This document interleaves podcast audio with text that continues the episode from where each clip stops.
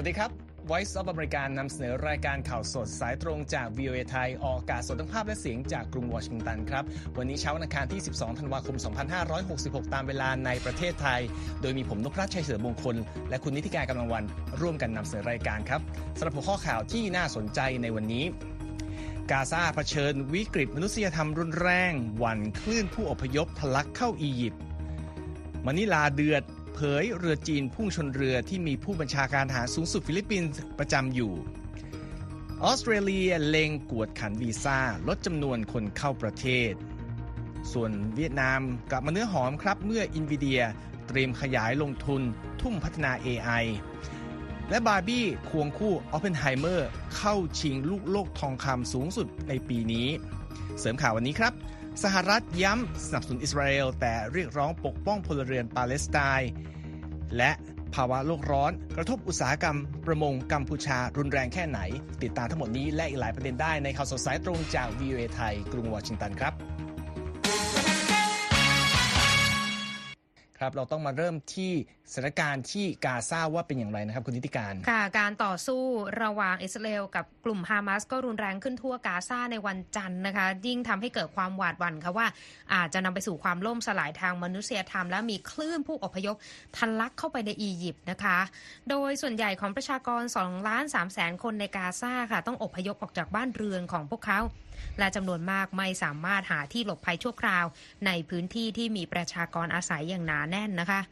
หลังจากการสู้รบกลับมาอีกครั้งเมื่อข้อตกลงพักรบชั่วคราวสิ้นสุดลงเมื่อสัปดาห์ที่แล้ว อิสราเอลเริ่มปฏิบัติการโจมตีทั้งทางอากาศและภาคพื้นดินทางตอนใต้ของอิสราเอล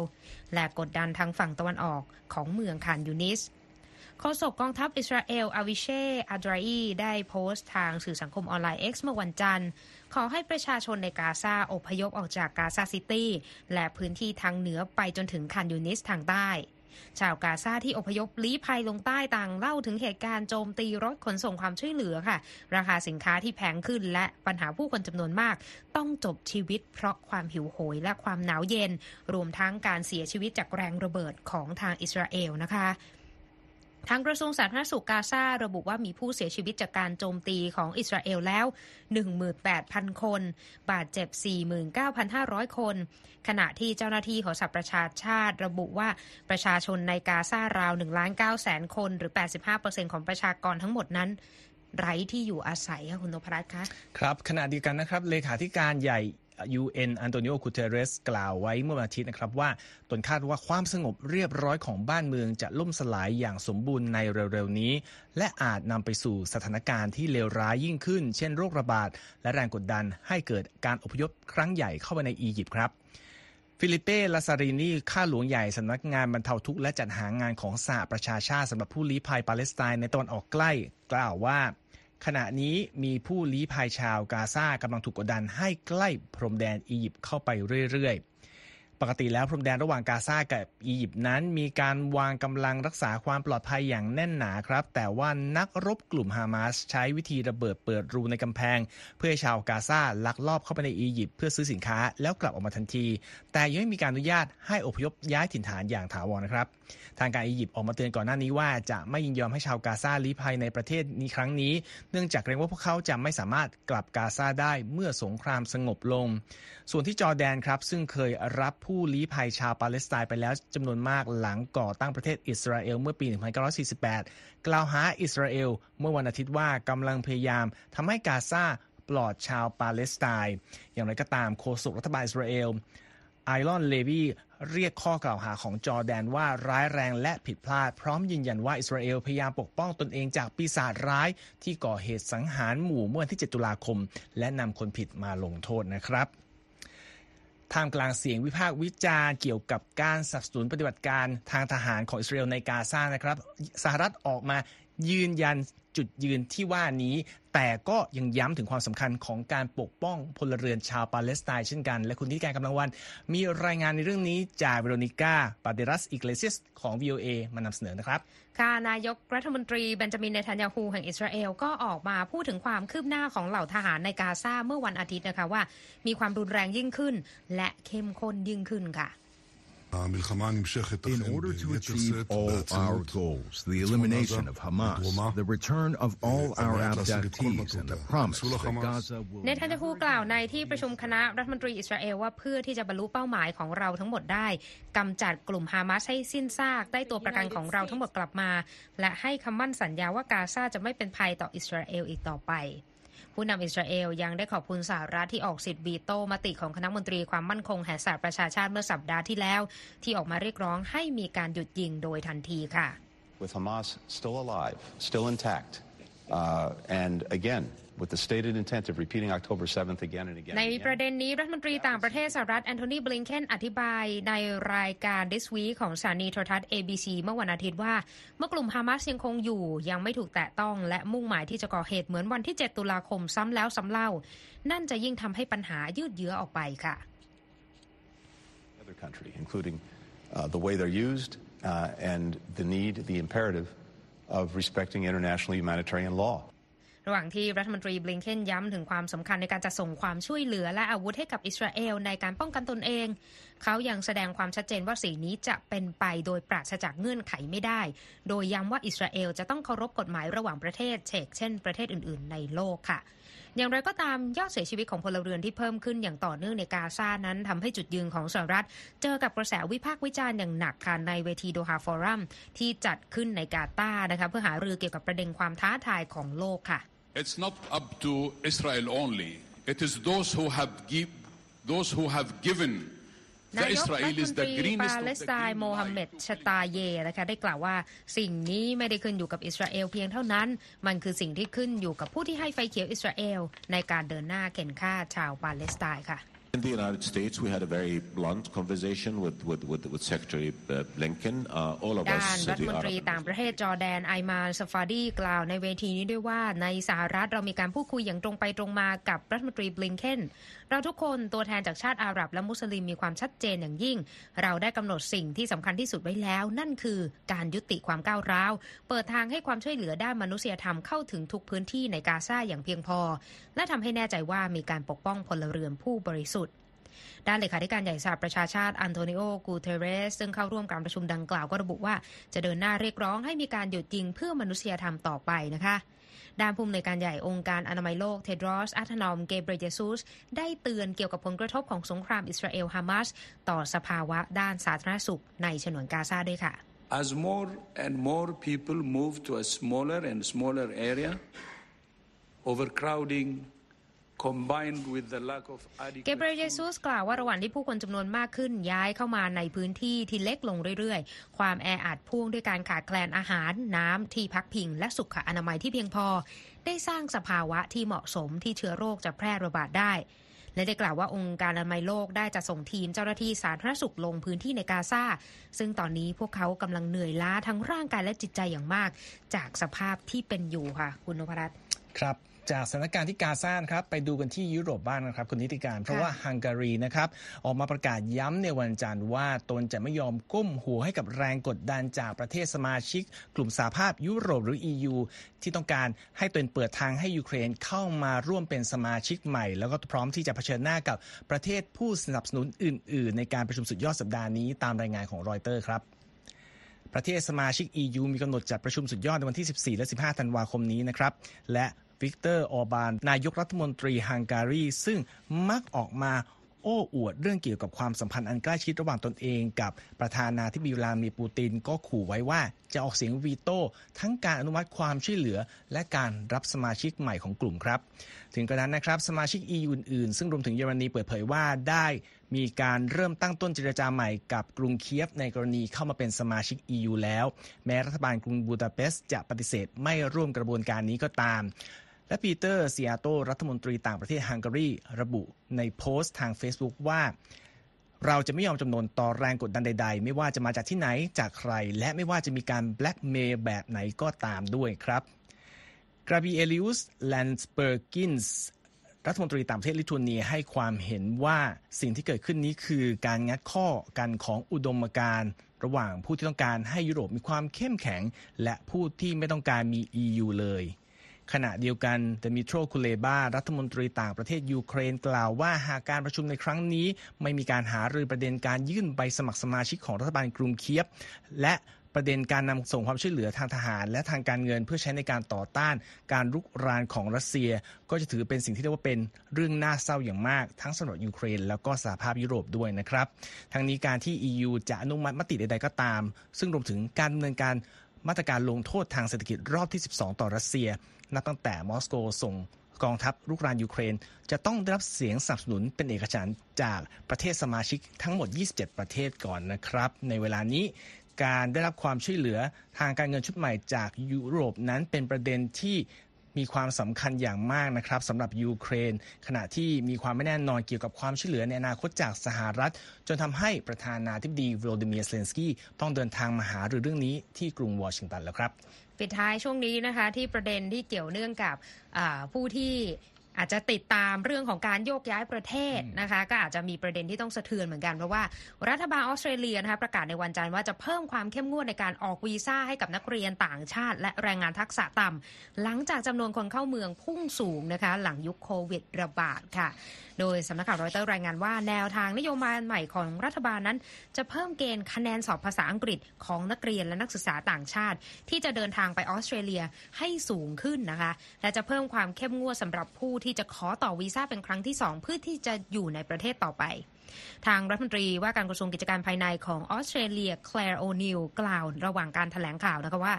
ยุทธศาสตร์ของเราคือการทำให้จำนวนคนเข้าประเทศกลับมาเป็นปกติ และบอกได้ว่าก่อนหน้านี้ ภาครัฐได้มีมาตรการปฏิรูป เรื่องการรับชาวต่างชาติเข้าประเทศแล้ว และคาดว่าจะส่งผลให้จำนวนคนเข้าเมืองลดลงไป ทางนายกรัฐมนตรีออสเตรเลียแอนโทนีอัลบาเนซีกล่าวในช่วงสุดสัปดาห์ที่ผ่านมาว่าจำเป็นต้องทำให้จำนวนคนโยกย้ายถิ่นฐานเข้ามายังออสเตรเลีย กลับไปอยู่ในระดับที่มีความยั่งยืน และยังพูดถึงระบบการรับคนเข้าเมืองว่าระบบนี้ได้พังทลายลงแล้วนะคะ การตัดสินใจของรัฐบาลออสเตรเลียก็เกิดขึ้นหลังมีการคาดการณ์ค่ะว่าตัวเลขคนเข้าเมืองในช่วงปี 2022 ถึง 2023 จะอยู่ในระดับสูงสุดที่ 510,000 คนจากการประเมินของภาครัฐก็ระบุได้ว่ายอดคนเข้าเมืองนั้นจะลดลงมาอยู่ที่ราว 250,000 คน ในช่วงปี 2024 ถึง 2025 และในปี 2025 ถึง 2026 ซึ่งจะอยู่ในระดับเดียวกับสมัยก่อนที่จะมีการระบาดของโควิดนะคะ ทางรัฐมนตรีโอนิลระบุได้ว่ายอดชาวต่างชาติที่เดินทางเข้ามาในช่วงปี 2022 ถึง 2023 ส่วนใหญ่เป็นนักเรียนและนักศึกษานะคะ รอยเตอร์รายงานด้วยว่าเมื่อปีที่แล้วค่ะออสเตรเลียได้เพิ่มการรับคนเข้าประเทศ เพื่อช่วยเหลือธุรกิจที่ประสบปัญหาขาดแคลนแรงงาน หลังจากมีการควบคุมอย่างเข้มงวดเป็นเวลา 2 ปีที่ช่วงโควิดระบาดนะคะ แต่ว่าการทะลักล้นของชาวต่างถิ่นกลับยิ่งสร้างปัญหาให้เกิดภาวะไร้ที่อยู่อาศัยเพิ่มขึ้น เพราะว่าตลาดให้เช่าที่อยู่อาศัยของออสเตรเลียนั้น ขาดแคลนเป็นทุนเดิมอยู่แล้วค่ะคุณนพรัตน์ ผลสำรวจความเห็นโดยหนังสือพิมพ์ซิดนีย์มอร์นิ่งเฮรัลด์เมื่อวันจันทร์พบว่ามีผู้มีสิทธิ์เลือกตั้ง 62%มองว่า ตอนนี้ออสเตรเลียรับคนเข้ามาในประเทศมากเกินไปนะคะ โดยออสเตรเลียพึ่งพาแรงงานข้ามชาติมาเป็นเวลายาวนานค่ะ เพราะว่าปัญหาขาดแคลนแรงงานในประเทศ แม้ว่ามาตรการล่าสุดจะเป็นแนวทางเพิ่มการกวดขัน แต่ว่าที่ผ่านมาค่ะ รัฐบาลออสเตรเลียก็มีมาตรการอำนวยความสะดวกในการเข้าเมือง และการขอสถานะเป็นผู้อยู่อาศัยถาวรแก่แรงงานที่มีทักษะด้วย และรอยเตอร์ก็รายงานด้วยนะคะว่าวีซ่าประเภทใหม่สำหรับแรงงานทักษะสูงนั้นกำหนดให้เวลาการดำเนินการอยู่ในกรอบ 1 อาทิตย์ โดยมุ่งหวังว่าจะช่วยภาคธุรกิจให้สามารถแข่งขันกับประเทศพัฒนาแล้วอื่น ๆ ในแง่การนำเข้าแรงงานทักษะสูงค่ะคุณนพรัตน์ครับขณะนี้ทุกท่านกำลังติดตามรายการข่าวสดสายตรงจากวีเอไทยนะครับ ยังมีข่าวสารสาระน่าติดตามรออยู่หลังจากนี้ครับ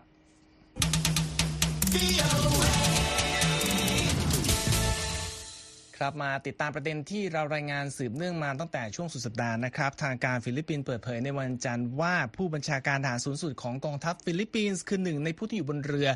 ลำที่ถูกเรือรักษาการชายฝั่งของจีนยิง น้ำแรงดันสูงเข้าใส่และพุ่งชนเมื่อสุดสัปดาห์ที่ผ่านมาครับ พร้อมเรียกร้องการกระทำดังกล่าวของจีน ระบุว่าเป็นการยกระดับความตึงเครียดอย่างรุนแรงด้วย ทางการกรุงมะนิลากล่าวหาเจ้าหน้าที่รักษาการชายฝั่งของจีนว่าใช้หัวฉีดน้ำแรงดันสูง ยิงใส่เรือเติมเสบียงของฟิลิปปินส์หลายลำ สร้างความเสียหายต่อเครื่องยนต์ของเรือลำหนึ่งและตั้งใจพุ่งชนเรืออีกลำหนึ่ง ในบริเวณพื้นที่ที่ทั้งสองประเทศกล่าวอ้างกรรมสิทธิ์ในทะเลจีนใต้ครับ พลเอกโรเมโร บราวเนอร์ ผู้บัญชาการทหารสูงสุดของกองทัพฟิลิปปินส์กล่าวทางสื่อวิทยุของฟิลิปปินส์ในวันจันทร์ว่าตนอยู่บนเรือลำที่ถูกยิงน้ำใส่และถูกพุ่งชน แต่ไม่ได้รับบาดเจ็บแต่อย่างใด และไม่เชื่อว่าทางฝ่ายจีน รู้ว่าตนอยู่บนเรือลำนั้นครับ อย่างไรก็ตามโจนาธานมาลายา โฆษกสภาความมั่นคงแห่งชาติฟิลิปปินส์แถลงข่าวในวันจันทร์ว่า นี่เป็นการยกระดับความตึงเครียดอย่างรุนแรงในส่วนของเจ้าหน้าที่รัฐบาลจีน ทั้งฟิลิปปินส์และสหรัฐซึ่งเป็นพันธมิตรสำคัญมีคำแถลงประณามการเผชิญหน้าล่าสุด ใกล้กับสันดอนเซคันด์โทมัสซึ่งเป็นส่วนหนึ่งของหมู่เกาะสแปรตลีย์ซึ่งเรือของกองทัพฟิลิปปินส์หลายลำต้องเข้าอารักขาเรือที่ทำหน้าที่ขนส่งเสบียงให้แก่ทหารฟิลิปปินส์ที่ประจำการบนเรือลำหนึ่งในบริเวณนั้น ทางฟิลิปปินส์เผยว่าเรือจีนได้ฉีดน้ำแรงดันสูงจนสร้างความเสียหายต่อเครื่องยนต์ของเรือส่งเสบียง ML คาลายานของฟิลิปปินส์จนไม่สามารถใช้การได้ รวมทั้งสร้างความเสียหายต่อเรืออารักขา BRP คาบราด้วย ขณะที่เรืออีกลำหนึ่งถูกพุ่งชนอย่างแรง แต่ก็ยังสามารถเดินหน้า ปฏิบัติการภารกิจส่งเสบียงต่อไปได้ครับ รัฐบาลฟิลิปปินส์ได้เรียกตัวทูตจีนประจำกรุงมะนิลาเข้าพบเพื่อยื่นหนังสือประท้วงอย่างเป็นทางการ ต่อการกระทำของจีนในทะเลจีนใต้ ซึ่งกระทรวงการต่างประเทศฟิลิปปินส์ระบุว่าเป็นภัยคุกคามต่อสันติภาพ การจัดระเบียบและความมั่นคงครับ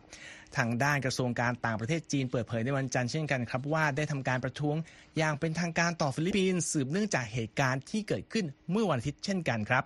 โฆษกกระทรวงการต่างประเทศจีนเหมาหนิงแถลงว่าเรือฟิลิปปินส์เพิกเฉยต่อคำเตือนของจีน และยังคงดึงดันที่จะเข้าสู่น่านน้ำบริเวณสันดอนเซคันด์โทมัสพร้อมยืนยันว่าจีนกระทำการอย่างเป็นอาชีพ ใช้เหตุผลและถูกต้องตามกฎหมายด้วย โฆษกจีนยังขอให้ฟิลิปปินส์ยุติสิ่งที่บอกว่าเป็นการละเมิดและยั่วยุทางทะเล รวมทั้ง หยุดการโจมตีและกล่าวหาจีน โดยไม่มีหลักฐานด้วยครับคุณนิติการค่ะไปกันที่เวียดนามนะคะ ในแง่ของการลงทุนกันบ้างนะคะ เพราะว่าบริษัทเอ็นวิเดียค่ะผู้ผลิตชิปคอมพิวเตอร์รายใหญ่ของสหรัฐนะคะ เตรียมขยายความร่วมมือด้านธุรกิจ กับบริษัทเทคโนโลยีของเวียดนามนะคะ ในการสนับสนุนการฝึกฝนพัฒนาชาวเวียดนามในด้านปัญญาประดิษฐ์ และโครงสร้างพื้นฐานดิจิทัลนะคะ จากการเปิดเผยของผู้บริหารของบริษัทค่ะ โดยปัจจุบันอินวีเดียนั้นลงทุนในเวียดนามไปแล้ว 250 ล้านดอลลาร์นะคะและจับมือกับบริษัทเทคโนโลยีหลายแห่งทั้งในอุตสาหกรรม AI รถยนต์และการดูแลสุขภาพนะคะอ้างอิงจากเอกสารของรัฐบาลสหรัฐ เจนเซนหวง CEO ของ NVIDIA กล่าวระหว่างการเยือนกรุงฮานอยเป็นครั้งแรกว่า เวียดนามคือหุ้นส่วนของเราและเรามีลูกค้าหลายล้านคนที่นี่ และว่าเวียดนามกับ NVIDIA จะกระชับความสัมพันธ์ให้แน่นแฟ้นยิ่งขึ้น โดยมีบริษัทอย่าง Viettel FPT Bin Group PNG ที่เป็นหุ้นส่วนของ NVIDIA ต้องการขยายความร่วมมือด้วยนะคะหวงเสริมว่าทางบริษัทจะสนับสนุนการฝึกฝน และการพัฒนาโครงสร้างด้านปัญญาประดิษฐ์ในเวียดนาม โดยขณะนี้เวียดนามกำลังขยาย ไปสู่อุตสาหกรรมการออกแบบและผลิตชิปคอมพิวเตอร์ ท่ามกลางความตึงเครียดระหว่างสหรัฐกับจีน ซึ่งถือว่าเป็นโอกาสที่ดีของเวียดนามค่ะ เมื่อสัปดาห์ที่แล้วรอยเตอร์รายงานว่าเอ็นวิเดียจะหารือเรื่องข้อตกลงความร่วมมือด้านการผลิตชิปคอมพิวเตอร์ กับบริษัทเทคโนโลยีและเจ้าหน้าที่ของเวียดนามในวันจันทร์นะคะ ทางรัฐมนตรีกระทรวงการลงทุนเวียดนามกล่าวในวันจันทร์ว่าเวียดนามได้เตรียมพร้อมทางกระบวนการและผลประโยชน์จูงใจ เพื่อดึงดูดการลงทุนจากต่างชาติเข้าสู่อุตสาหกรรมเซมิคอนดักเตอร์และปัญญาประดิษฐ์ รวมถึงยังขอให้บริษัทเอ็นวิเดียเข้ามาเปิดศูนย์วิจัยและพัฒนาในนี้ในเวียดนามด้วยนะคะ ครับจากเรื่องของการลงทุนขยับไปที่ตลาดการลงทุนบ้างครับ คุณนิติการวันนี้ตลาดหลักทรัพย์สหรัฐเปิด การซื้อขายวันแรกของสัปดาห์เขียวหมดนะครับ โดยดาวโจนส์บวก 157 จุด หรือเกือบครึ่งเปอร์เซ็นต์ที่ 36,404 จุด S&P บวกเช่นกันครับ 18 จุดที่ 4,622 จุด NASDAQ เพิ่มขึ้น 28 จุดหรือ 0.2%ที่ 14,432 จุด ส่วนราคาทองคำในวันนี้มีการซื้อขายอ่อนตัวลง 0.84%ที่ 1,997 ดอลลาร์ 50 เซนต์ต่อออนซ์ และอัตราการแลกเปลี่ยนระหว่างดอลลาร์กับบาทนะครับ 1 ดอลลาร์แลกได้ 35 บาท 73 สตางค์ครับ มาในช่วงของรายงานเกี่ยวกับสภาพแวดล้อมนะครับ ชาวประมงในกัมพูชาที่อาศัยทะเลสาบที่ชื่อว่ามีขนาดใหญ่ที่สุดในภูมิภาคอาเซียน เริ่มรู้สึกถึงผลกระทบต่อภาวะโลกร้อนที่รุนแรงขึ้นเรื่อยๆ จนทำให้การทำหากินเลี้ยงชีพ ไม่พอจุนเจือครอบครัวของตนเองแล้วครับ และคุณทยพรสุนทรวงศ์มีรายละเอียดเรื่องนี้จากรอยเตอร์มานำเสนอครับ การเปลี่ยนแปลงของสภาพภูมิอากาศ ส่งผลให้ปริมาณปลาตามแม่น้ำในประเทศกัมพูชาลดน้อยลง จนกระทบต่อรายได้ของผู้คนในประเทศนะคะ เสียมหวด ชาวประมงผู้หนึ่งในกัมพูชา ซึ่งจับปลามาตั้งแต่อายุ 15 ปีแล้ว ได้เห็นปริมาณปลาที่ลดน้อยลงในช่วงไม่กี่ปีที่ผ่านมา ในทะเลสาบโตนเลสาบ อันงดงามของกัมพูชา โดยปลาเหล่านี้เป็นเพียงแหล่งรายได้เดียวของครอบครัวเขาค่ะ ผู้เชี่ยวชาญกล่าวว่า สภาพอากาศสุดขั้วที่เกิดจากการเปลี่ยนแปลงของสภาพภูมิอากาศ การหยุดชะงักของระบบนิเวศจากการสร้างเขื่อน การเปลี่ยนแปลงพื้นที่ชุ่มน้ำ และการจับปลามากเกินไป ล้วนเป็นสิ่งที่คุกคามแหล่งอาหารและวิถีชีวิตของผู้คนหลายล้านคน ที่ต้องพึ่งพาทะเลสาบที่ใหญ่ที่สุดในเอเชียตะวันออกเฉียงใต้แห่งนี้ค่ะ ทั้งนี้โตนเลสาบเป็นทะเลสาบน้ำจืดที่ใหญ่ที่สุดในเอเชียตะวันออกเฉียงใต้ โดยมีผู้คนอาศัยอยู่ในบริเวณนั้นราว1ล้าน3แสนคนค่ะ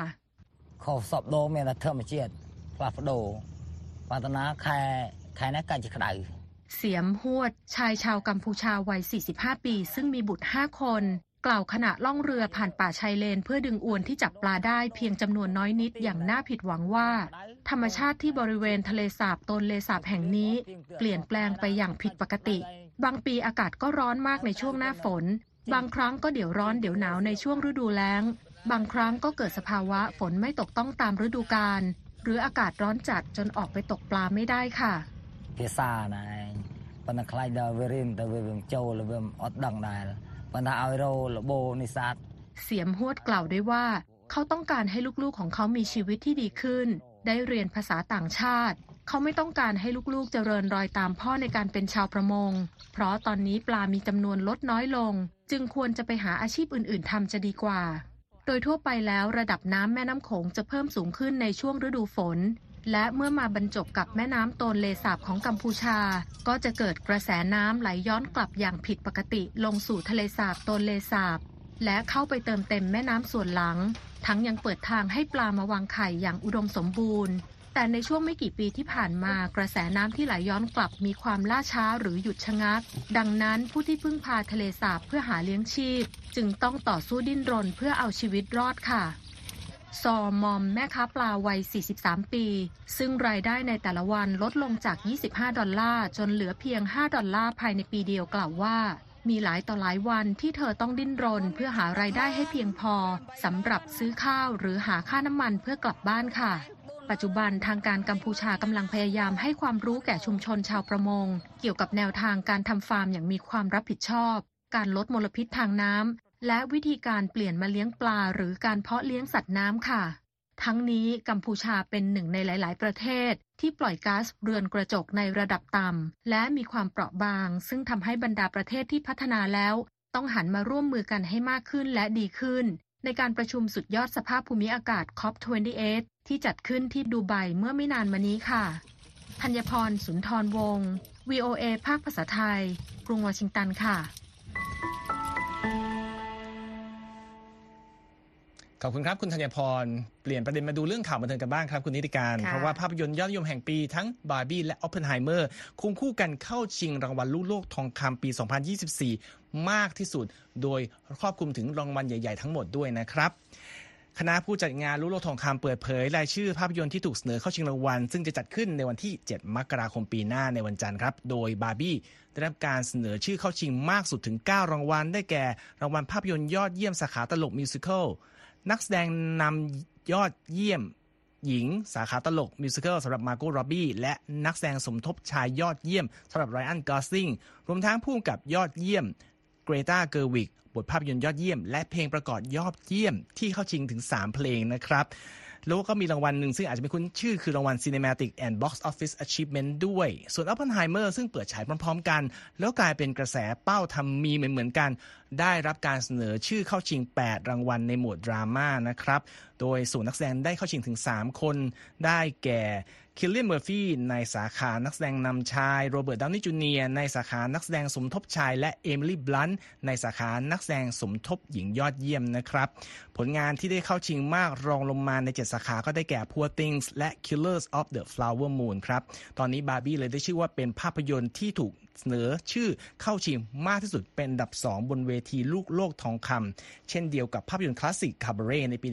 1972 ครับ ส่วนภาพยนตร์ที่ถูกนำเสนอออชื่อเข้าชิงมากสุดในประวัติศาสตร์ของ Golden Globe ก็คือ Nashville ที่ออกฉายในปี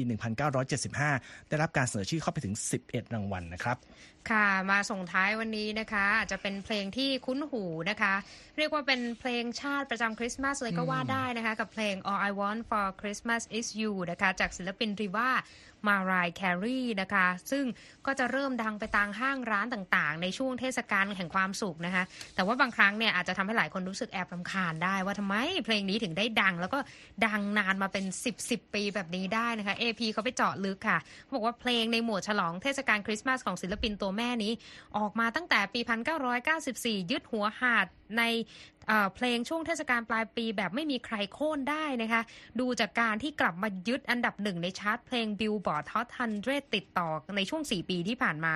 ก็สะท้อนถึงการเป็นเพลงที่ได้รับความนิยมที่สุดทางคลื่นวิทยุและยอดจำหน่ายสตรีมมิ่งจนมีการประเมินนะคะว่าในปีนี้ค่ะเพลงนี้น่าจะทำเงินเข้ากระเป๋ามารายห์แครีเป็น passive income เนี่ยนะคะไม่น้อยกว่า 100 ล้านดอลลาร์ค่ะ ขนาดริงโทนก็ยังขายได้เป็นล้านล้านครั้งเลยทีเดียวนะคุณนพรัตน์ครับ ในเรื่องนี้เดวิดฟอสเตอร์ค่ะนักแต่งเพลงและโปรดิวเซอร์เจ้าของ 16 รางวัลแกรมมี่เขาให้ความเห็นว่าเพลงนี้ มันเป็นส่วนหนึ่งของคริสต์มาสไปแล้ว แล้วว่าเมื่อไหร่ก็ตามที่มีคนคิดถึงคริสต์มาสก็จะนึกถึงเพลงนี้ไปโดยปริยายคือเหมือนกับเป็นระบบอัตโนมัติที่ต้องกดเพลงนี้เป็นเพลงแรกในเทศกาลคริสต์มาสแต่ในทางกลับกัน ก็ใช่ว่าความนิยมชมชอบนี้จะไปในแนวชื่นชอบอย่างเดียวนะคะเพราะว่ามีหลายคนที่ทนไม่ได้คุณนพรัตน์อย่างเช่นบทความของหนังสือพิมพ์ The Wall Street Journal ค่ะระบุไว้ว่า เพลงนี้ทำให้พนักงานในร้านค้าปลีกหลายรายทนไม่ไหว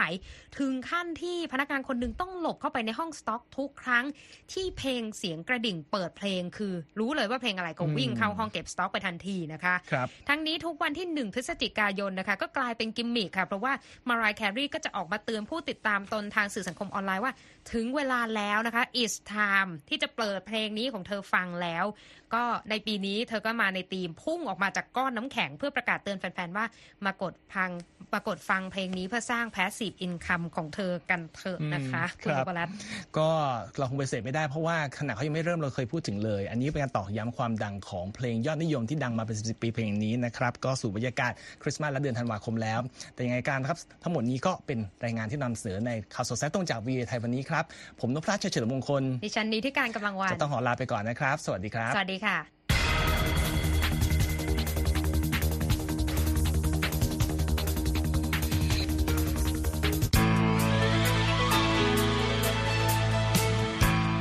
ครับและที่จบไปเป็นรายการจาก VOA ภาคภาษาไทย รายงานสดส่งตรงจากกรุงวอชิงตัน ประเทศสหรัฐ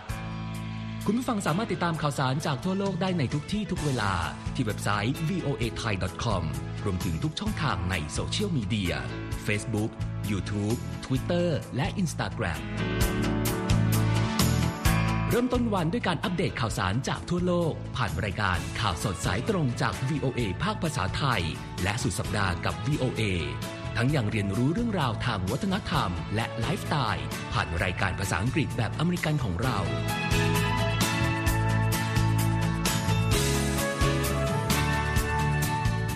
ติดตามความเคลื่อนไหวในประเทศสหรัฐ การเมืองอเมริกัน พร้อมเข้าใจที่มาที่ไปของเหตุการณ์สำคัญ รวมถึงข่าวต่างประเทศ จากแหล่งข่าวที่เชื่อถือได้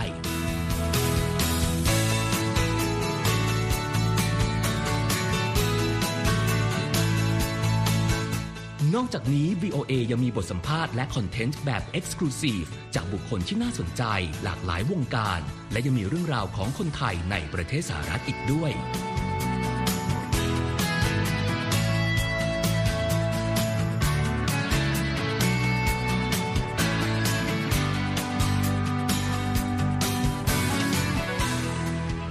นะครับที่ให้ VOA ไทยเป็นส่วนหนึ่งในการติดตามข่าวสาร สาระและเกร็ดความรู้ของคุณ จากรายการต่างๆ ที่เรามุ่งมั่นนำเสนอ เพื่อความเที่ยงตรง ทันเหตุการณ์ และมีประโยชน์ในทุกๆวัน